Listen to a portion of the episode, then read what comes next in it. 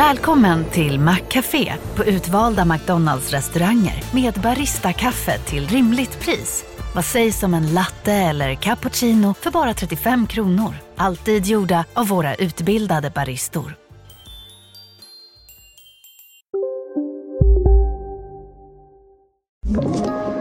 Podplay. I avlyssnade telefonsamtal hörde polisen skvallret om Stockholms största bordell. När man slog till hittade man kondomer i frysen, burkar med glidmedel och kontanter i massor. Thaisalongerna har blivit Sveriges största arena för sexköp och nu har polisen tagit upp jakten på dubbelswisharna. Männen som först betalat för massage och sedan för sex. Du lyssnar på Krimrummet, en podd av Expressen med mig Kim Malmgren.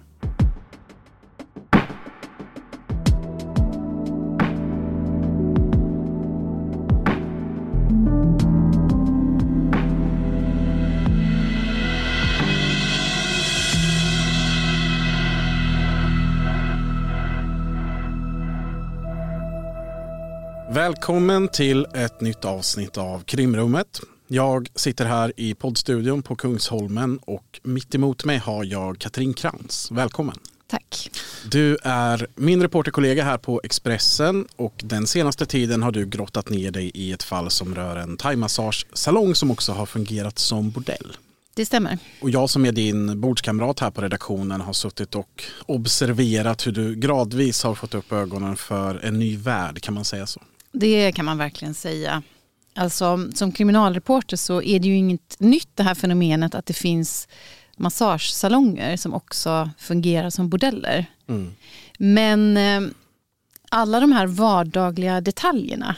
Vad är det kring- för, för vardag? Ja, alltså det finns ju till exempel en väldig daglig logistik kring att göra sig av med sånt som senare kan komma att utgöra bevis Eh, för att det pågår en eh, bordellverksamhet eller sexköp. Och det är ju, I det här fallet till exempel så har man ju varje dag behövt göra sig av med kondomer. Då har man bland annat fryst ner kondomer och som, har, som man har hittat då inne i en glassförpackning inne i frysen och sen har man på ett väldigt liksom, ja, avancerat sätt då gjort sig av med de här varje dag. Och det finns en massa andra detaljer som verkligen sticker ut i den här verksamheten. Mm. Om, vi tar det liksom från början. Vi befinner oss på Östermalm. Där ligger den här salongen. Vad är det för salong? Ja, alltså det ligger ju då i en välbärgad del av Stockholm, Östermalm. Och eh, det ligger i ett vanligt bostadshus där, i eh, bottenvåningen. Och det är ju och det är en salong som har haft en väldigt stor eh, kundkrets helt enkelt. Det är väl en fem, tio kvinnor som har jobbat där samtidigt. Alla är från Thailand. Och eh, det har också funnits en föreståndare där. Och det är en, en 68-årig man som även han ursprungligen är från Thailand. Och eh, på den här salongen så har man då erbjudit olika typer av det man kallar hälsomassage. Mm. Men eh, det har ju varit väldigt tydligt då för polisens spanare att det, det är också helt andra tjänster som man säljer. Mm. Och polisen har uppenbarligen haft koll på detta. Hur, hur har man fått nys om den här salongen? Ja, det, förra året så hade man en annan stor insats mot en bordell i Stockholmsområdet. Och I samband med det och den telefonavlyssning som man då ägnade sig åt så kom det fram, då hörde man att det var folk som pratade om den här bordellen på Östermalm. Den stack ut lite grann. Det var ett stort antal kunder, man pratar om liksom 50 kunder om dagen. Det var mycket mer än vad många andra av de här salongerna hade. Lite avundsjuka nästan? Eller vad? Det Man fanns, sökte efter ett framgångsrecept. det fanns en diskussion om att de hade dumpat priserna till exempel. Att priset för ett samlag då, eller en sexuell tjänst hade gått från 1500 till 1000. Att de hade väldigt många kvinnor som kom och, och ehm, ja, många som jobbade samtidigt. Så att, ehm, det var så man fick upp ögonen för den här salongen. Polisen har haft en ganska stor insats mot den här bordellen som jag har förstått det. Det är en stor insats, absolut. Det har varit spaning med alltså, alltså poliser som har spanat mot salongen. Eh, och det har varit kameraövervakning, det har varit telefonavlyssning och man har gjort eh, olika kontroller innan man gjorde det här slutliga stora tillslaget. Då. Mm. Och under vilken tid sker det här? Ja, men i, man börjar med den här övervakningen i oktober 2021, alltså förra hösten. Och sen är det under kan man säga tre månader som de håller på och bedriver den här spaningen. Jag vet, vi, vi har pratat om det här innan, att man, man baxnar lite av omfattningen. För polisen har dels då konkret antal sexköpare men också så har man räknat på hur skulle det här se ut på årsbasis till exempel. Ja men absolut. Man har ju gjort en uträkning och den är ju inte liksom exakt men man, man tänker sig att man har ett genomsnitt av kunder i den här salongen på kanske runt 27-30 om dagen. Och sen så tänker man att man har stängt vid jul och nyår och så några dagar på året men i stort sett öppet. Och, och sen så gör man liksom en överslagsräkning och då är man uppe i kanske runt åt, drygt 8-9 tusen sexköp på, på, ett år. på ett år. Det är väldigt mycket. Det är väldigt mycket.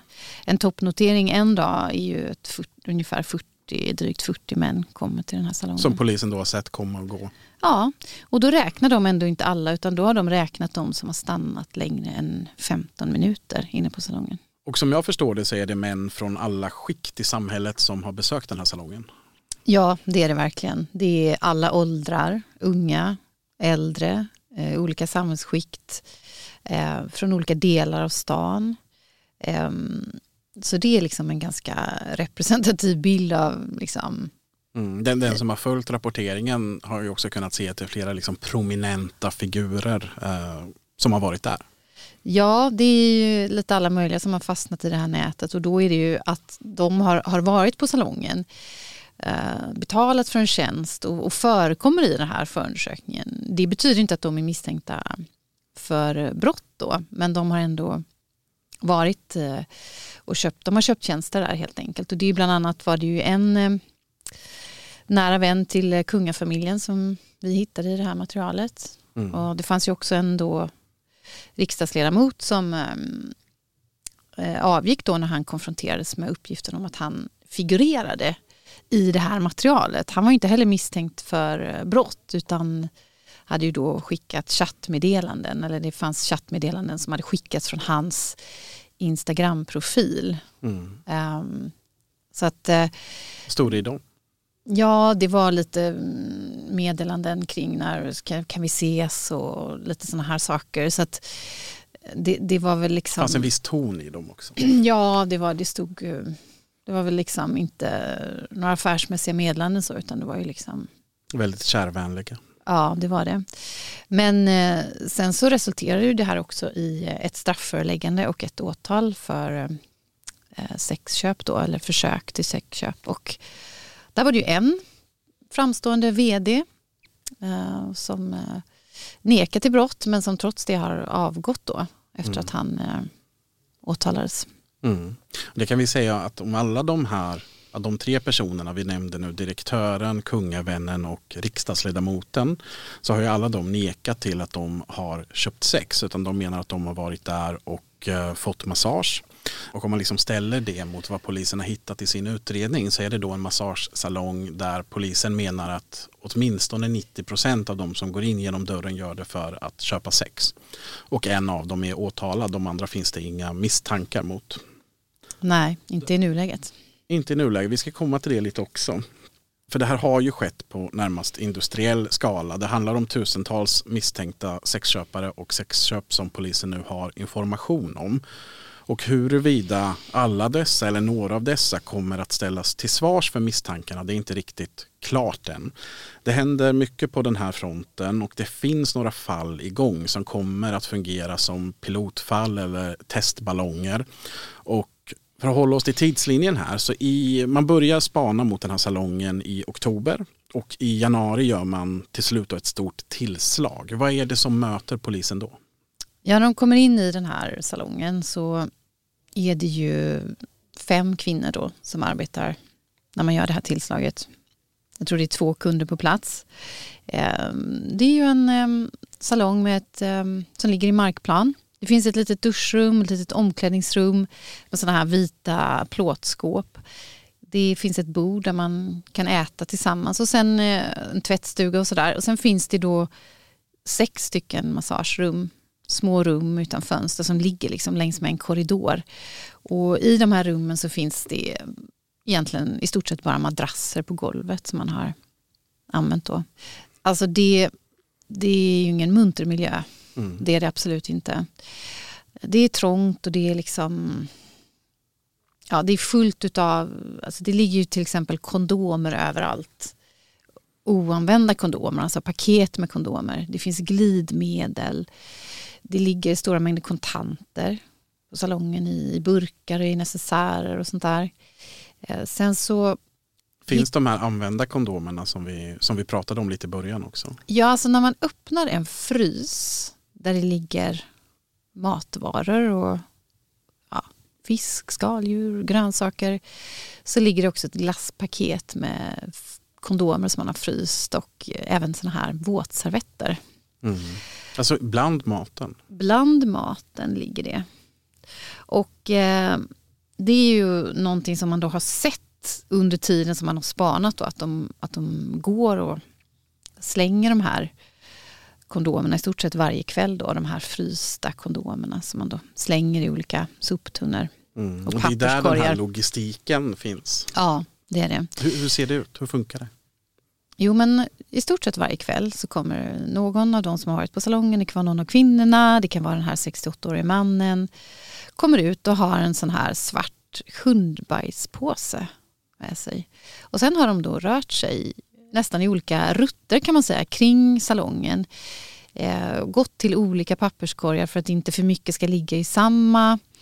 Eh, polisens spanare har ju följt efter de här personerna och i något fall är det en kvinna som går till eh, Stadions tunnelbanestation som ligger ganska nära. Hon går in genom spärren och ner på perrongen och går fram till en av papperskorgarna som ligger där och slänger den här hundbajspåsen Polisens spanare står en bit bort. Eh, kvinnan sätter sig på en bänk och väntar tills tåget kommer. Och under tiden så ser ju de att det är ingen annan som har kommit och lagt någonting i papperskorgen utan de kan gå fram, plocka upp det som hon har slängt tar en bild på det. Det här finns ju i liksom, polisens förundersökning en, en bild på en liksom, handskbeklädd hand som håller upp den här hundbajspåsen. Mm. Speciell och arbetsuppgift. En väldigt speciell arbetsuppgift. Jag har pratat med några poliser som på något sätt alltså, de tycker det är helt absurt när de står där och rotar liksom, bland eh, kondomer och eh, våtservetter med sperma på. Men liksom, det är ju också det kommer ju liksom att bli en viktig del i det här pusslet som man lägger med den här bevisningen att att det liksom verkligen visar att det här sker i stor skala, att det är sexköp det handlar om och så. så det är ju liksom... Det är, det är, inte, ba, det är inte bara i närheten man gör det här heller. Nej men alltså vid något tillfälle så följer de efter den här 68-årige mannen. Han, han åker ut till Högdalen. Han har någon bekant med sig som går in på Coop. Under tiden så snurrar han runt lite på parkeringen där och så hittar han en ehm, ja, soppåse som står mm. utställd och så går han fram och så slänger han då sin, och det, det sin är ju en helt annan del av stan. Så då har man ju tagit med sig det här från salongen och uh, ja, man till har en helt annan del av ja, Stockholm. Ja, man har ju dumpat de här hundbajspåsarna med kondomer all over the place som man säger. Mm. För att uh, bli av med bevis helt enkelt. Mm. Och sen uh, är det också så att när när man gör det här tillslaget mot salongen så har man ju med sig såna här kriminalsökhundar. Och de är ju tränade att söka på sperma till exempel. Och, det hittar man på salongen? Ja, alltså de här madrasserna är ju liksom, det är ju sperma överallt.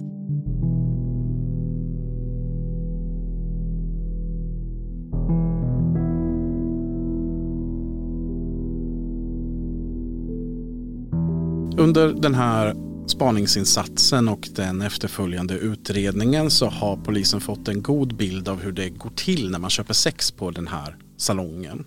Hur ser ett sådant förfarande ut? Ja, det är ett ganska avancerat upplägg då får man säga. Ehm, de saluför hälsomassage på den här salongen. Då. Det är, det är liksom ett fast pris för en halvtimme, 400 kronor för en timme. Och det bokar man och det betalar man när man kommer. Man kan se det som en slags inträdesavgift till salongen. För att överhuvudtaget komma in i massagerummet så måste du betala den här avgiften, mm. den här massagen. Och sen när du väl är inne på rummet, det är där som själva sexköpet sker då. Det är då det går från att vara en massagesalong till en bordell. Ja, och sen så kan man säga att den här massagen då, den bokförs ju och, och på liksom ett korrekt sätt i, i den här verksamheten. Men, men eh, det finns ju också en den svarta delen av verksamheten. Då, som Mm. inte För bokförs. pengarna går inte till samma ställe. Nej, utan den här inträdesavgiften, om vi ska kalla det det, swishar man då of, oftast till den här eh, 68-årige mannen eller till salongen. Eh, så att den liksom syns där. Mm. Sen så sker betalningen för sexköpet direkt till kvinnan.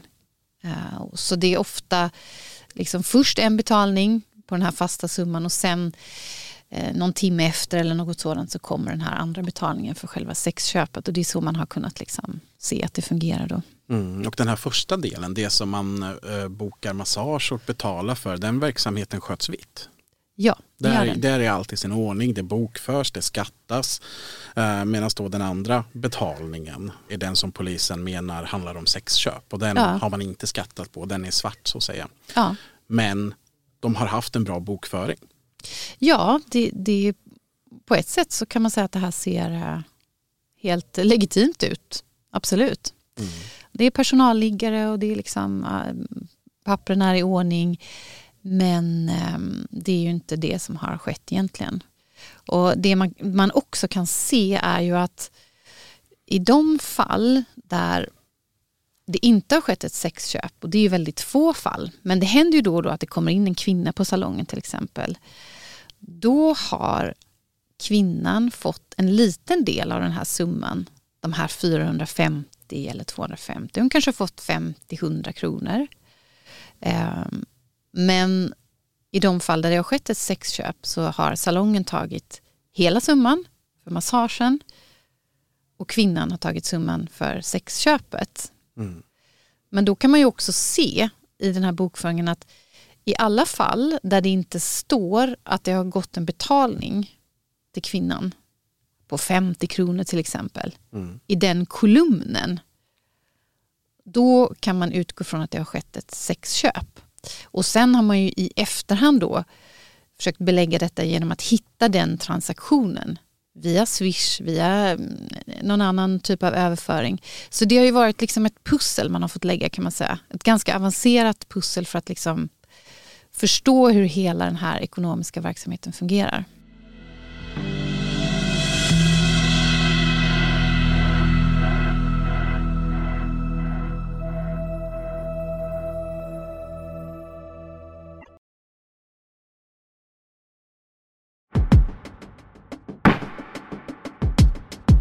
Vi kan tydliggöra lite hur rättsläget ser ut.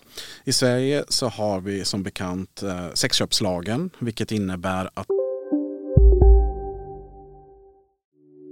Hej, Ulf Kristersson här. På många sätt är det en mörk tid vi lever i. Men nu tar vi ett stort steg för att göra Sverige till en tryggare och säkrare plats. Sverige är nu medlem i Nato. En för alla, alla för en. Har du också valt att bli egen? Då är det viktigt att skaffa en bra företagsförsäkring. Hos oss är alla småföretag stora och inga frågor för små. Swedeas företagsförsäkring är anpassad för mindre företag och täcker även sånt som din hemförsäkring inte täcker. Gå in på swedea.se företag och jämför själv.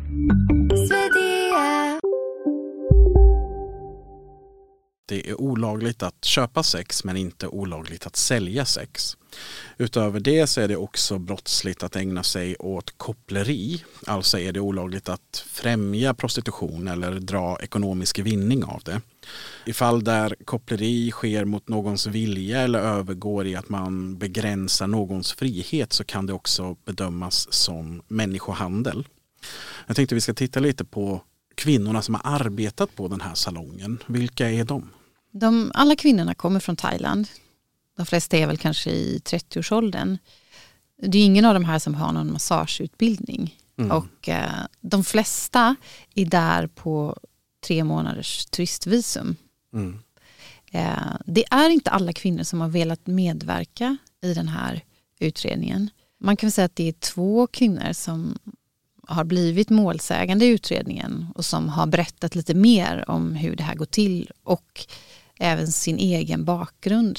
Och det är genom dem då som polisen delvis har en god bild av hur hur allt har fungerat? Ja, de har kunnat bekräfta hur de här sexköpen går till, vilka summor det handlar om, hur många av kunderna som frågar efter sex och så vidare. Så det har varit en ganska viktig del, eller det har varit en viktig del i utredningen. Mm. Men- vad, vad, vad säger de om hur de har, har hamnat där? Ja, en kvinna berättar att hon, hon har haft det väldigt tufft. Hon eh, har haft svårt att försörja sig i Thailand redan innan. Eh, sen kom pandemin och då blev det ännu svårare för henne. Och sen har hon kommit till Sverige och sen berättar hon att hon redan när hon kom då hade ett, ja, skulder som hon hade fått på olika sätt som hon eh, nu känner sig tvungen att, att stanna kvar och jobba för att betala av. Så Mm. att ehm, Ja, delvis skulder som har uppstått i samband med att hon har tagit sig till Sverige. Ja, det är så det verkar. Och ehm, en annan kvinna berättar också att hon kommer från väldigt enkla förhållanden. Hon har haft det svårt, svårt att försörja sig och har fått det här ehm, vanliga turistvisumet genom en förmedlare i Thailand som också har gett henne numret till den här 68-årige mannen så att hon har kommit hit för att liksom arbeta där. Och eh, hon beskriver ju att hon har känt liksom ett väldigt stort obehag. Hon har känt sig hotad vid något tillfälle och, och då har hon varit inlåst i det här rummet då Mm. och eh, känt att hon har inte liksom alls känt sig trygg. Hon har fått klara sig själv och hon har ju mått väldigt dåligt av det som hon har. Övriga kvinnor som eh, finns i det här sammanhanget har inte velat prata med polisen och inte gått djupare in på vad det är som har försiggått här. Nej, man kan väl säga att det är lite olika. En del berättar lite mer och andra säger att nej, det har absolut inte förekommit några sexköp och, och sådär. Utan det har varit helt andra saker som har skett på den här salongen. Men, ehm, så så det, är, det är lite olika. Men det är ju fem stycken eh, kvinnor som figurerar i den här utredningen.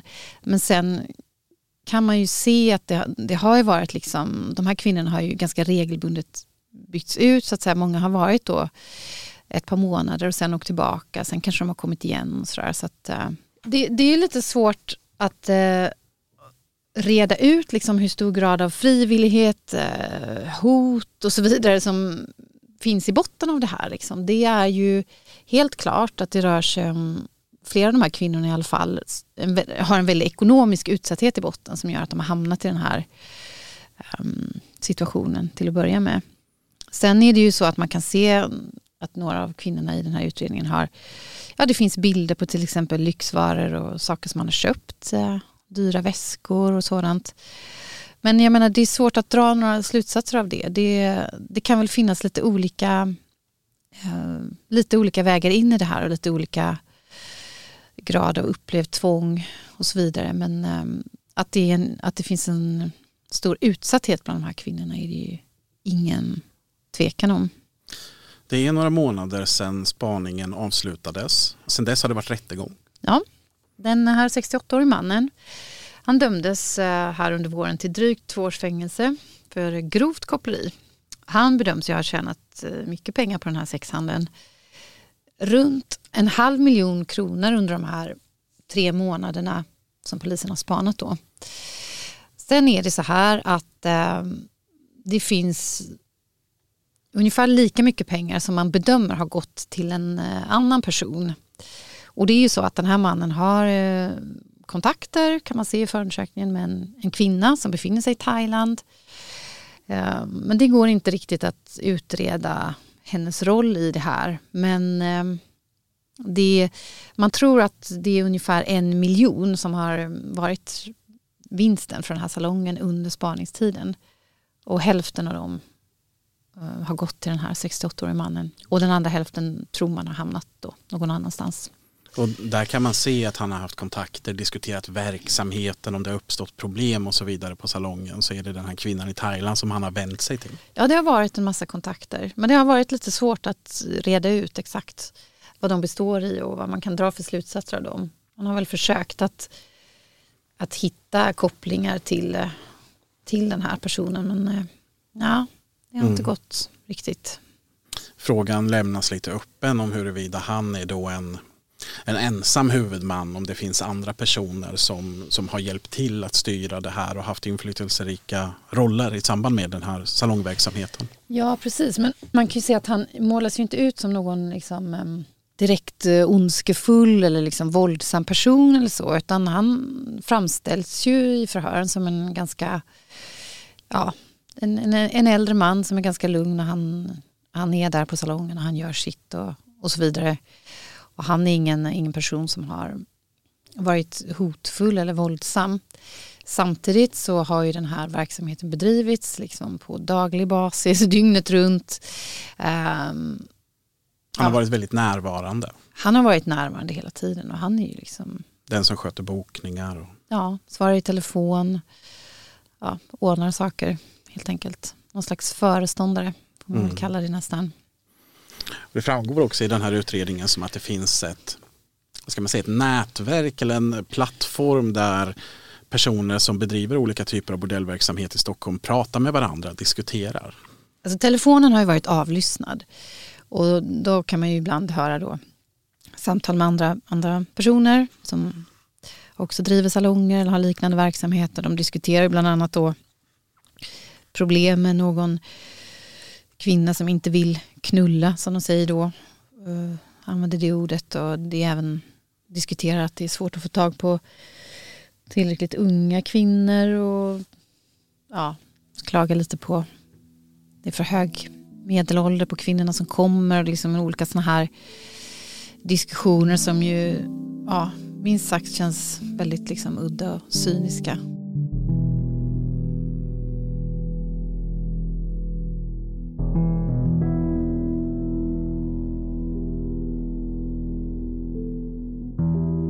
Om vi går in lite på sexköparna så har polisen fått mycket information om dem i det här spanings och utredningsarbetet. Hur många handlar det om ungefär? Ja, men det är ju flera hundra sexköpare. Det är flera tusen sexköp, men eh, några kan ju ha liksom varit där flera gånger och sen har, ju, har man ju inte liksom lyckats identifiera alla heller. Det, det är många. Mm. 2700 sexköp som polisen bedömer det som har skett bara under den här tre månader långa spaningsperioden. Alla de är inte identifierade men en del av dem är det och fler kan bli för man har information om, om swishningar och sådär som man inte har gått igenom eller som inte är någon del av någon offentlig utredning i alla fall. Det finns den här liggaren då som vi nämnde där man ganska nitiskt har bokfört alla intäkter. Då handlar det både om den vita massagedelen och den svarta bordelldelen. Berätta lite om den här liggaren. Ja, men där har man kunnat se, man har kunnat följa liksom alla transaktioner. Och sen har man ibland varit kan man säga, avsaknaden av en transaktion som har visat på sexköp. Det vill säga om det har stått eh, hur länge kunden har varit inne, vad de har betalat och sen i sista kolumnen står det 50 kronor. Mm. Då vet man att det har inte varit ett sexköp och kvinnan har fått 50 kronor för den massage som hon har utfört då. Mm. Men står det ingenting där, är det tomt i den kolumnen, då utgår man från att ett sexköp har skett och då kan man ju sen koppla det till en swishbetalning som har gjorts då kanske en timme, 40 minuter efter den här bokförda massagen. Så man kan säga att det har verkligen varit liksom ett, ett pussel. Man har, försökt, man har varit tvungen liksom att hitta det här tillvägagångssättet och sen liksom pussla ihop alla delarna i den här bokföringen. Liksom. Så man kan säga att det är både, både avsaknaden av liksom, inbetalningar mm. och inbetalningar. Så man har fått liksom, man har verkligen fått um, ja, pussla helt mm. enkelt. Och då har polisen kunnat se att eh, det man har letat efter det är folk som har swishat två gånger. Vi på redaktionen har de senaste veckorna använt ordet dubbelswishare mycket ja. när vi har pratat med varandra. Vad, vad är en dubbelswishare? En dubbelswishare, ja du Kim, en dubbelswishare är en företrädesvis man som swishar för en hälsomassage. Och eh, någon timme, 40 minuter, två timmar senare swishar de en högre summa igen. Mm. Det börjar med de här 250 eller 400 för ja. en halvtimme eller en timme. Och de swishar man nog vanligtvis till den här 68-årige mannen som företräder salongen. Mm. Sen efter sexköpet så swishar man en högre summa, då ofta 1000 kronor, kanske 500 Eh, vilket är den summan som ett sexköp kostar då. Och då mm. swishar man det till den kvinnan som man har köpt sex av. Mm. Så detta är en dubbelswishare. Och det är ju någonting som man då, ett eh, modus kan man säga, som man har upptäckt i den här eh, utredningen. Det här med, med dubbelswishning är viktigt i sammanhanget. Det, det, finns fängelse i straffskalan för sexköp men jag tror aldrig att det har dömts ut.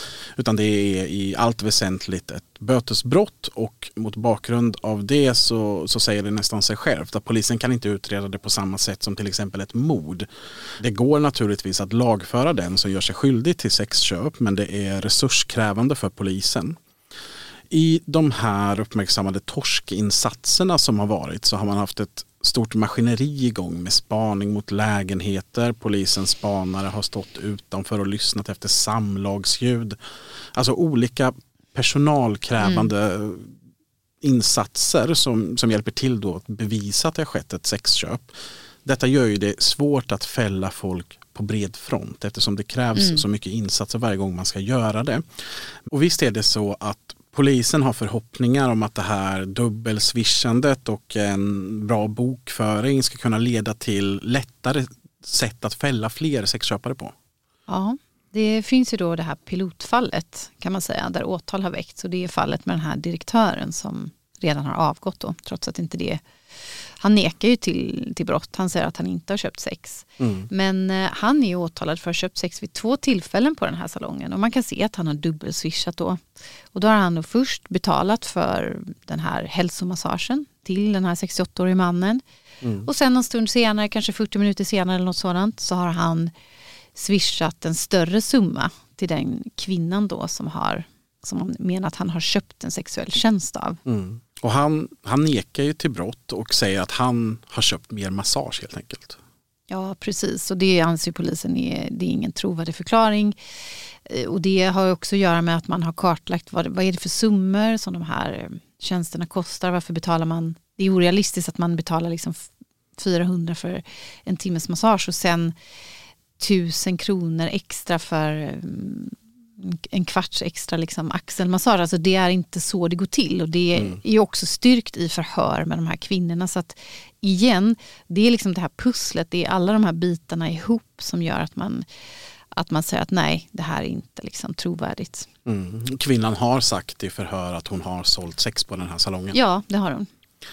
Åtal är väckt i den här frågan och rättegång sker först i januari nästa år. Det tar ja, lite tid det här. Det tar lite tid, det gör det. Det är ju ingen som sitter häktad eller något sådant så det är inte prioriterat på det sättet utan det är en lång process. Liksom. Mm. Och det är lite av ett pilotfall som, som vi nämnde. Ja, det är ju så att eh, om domstolen eh, accepterar den här bevisningen så kan ju det här bli ett sätt att kunna lagföra fler sexköpare på ett enklare vis. Det vill säga att du behöver inte ha dokumenterat det här sexköpet där och då på plats utan du kan liksom i efterhand leda i bevis att det har skett ett sexköp mm. med den här då dokumentationen. Och då är det klart att man, man har helt andra möjligheter att eh, lagföra fler sexköpare. Så är det ju. Och som du är inne på så är det ju inte bara dubbelswishandet i det här fallet utan det finns en hel del stödbevisning som ligger mannen i fatet med, med kvinnans förhör och den stora spaningsinsatsen och så vidare. Så vi får se vart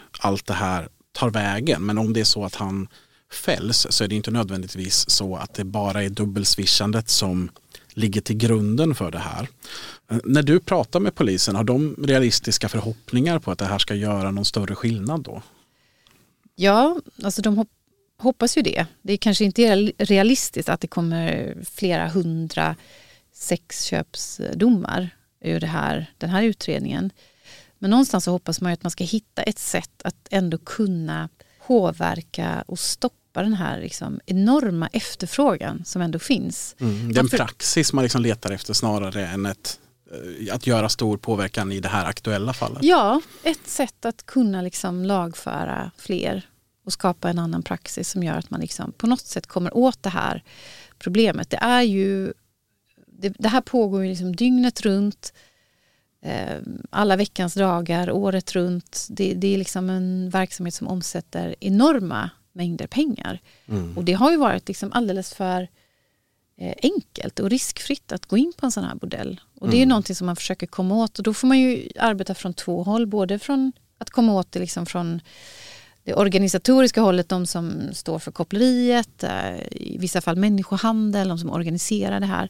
Men också att man, man måste komma åt de som köper sex på ett Mm. mer effektivt sätt. Liksom. För det, det som vi har pratat om nu, det är ju en salong på Östermalm. Och sanningen är att det är en, en inzoomning om man säger så på ett mycket större fenomen. Bara i Stockholm så finns hundratals salonger som erbjuder thaimassage. Polisens utredningar och underrättelser talar för att det sker försäljning av sexuella tjänster på en betydande andel av dem. Det är idag den enskilt största bordellverksamheten i Stockholmstrakten, absolut. Jag skulle tro att det ser ut eh, på samma sätt i resten av landet. Och eh, det omsätter enorma mängder pengar, så är det. Det här rättsfallet, pilotfallet, går som sagt upp i rätten i januari. Vi får se vart det tar vägen och om detta kan leda till någon sorts förändring.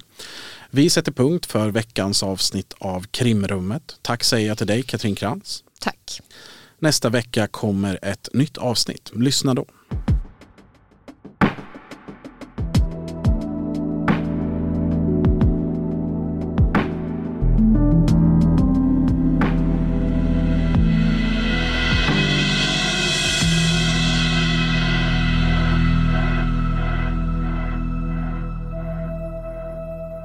Du har lyssnat på en podcast från Expressen. Ansvarig utgivare Klas Granström. Nu på Storytel. Försvarsadvokaten Lydia Levander får chansen att lösa sitt största fall genom att försvara en misstänkt mördare. Hur långt är hon och kollegorna på advokatbyrån Pegasus beredda att gå? Fallet Mikaela. En ny deckare från succéförfattaren Anna Bågstam. Lyssna nu på Storytel.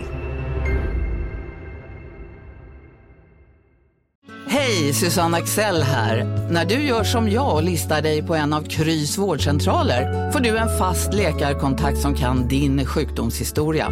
Du får träffa erfarna specialister, tillgång till lättakuten och så kan du chatta med vårdpersonalen.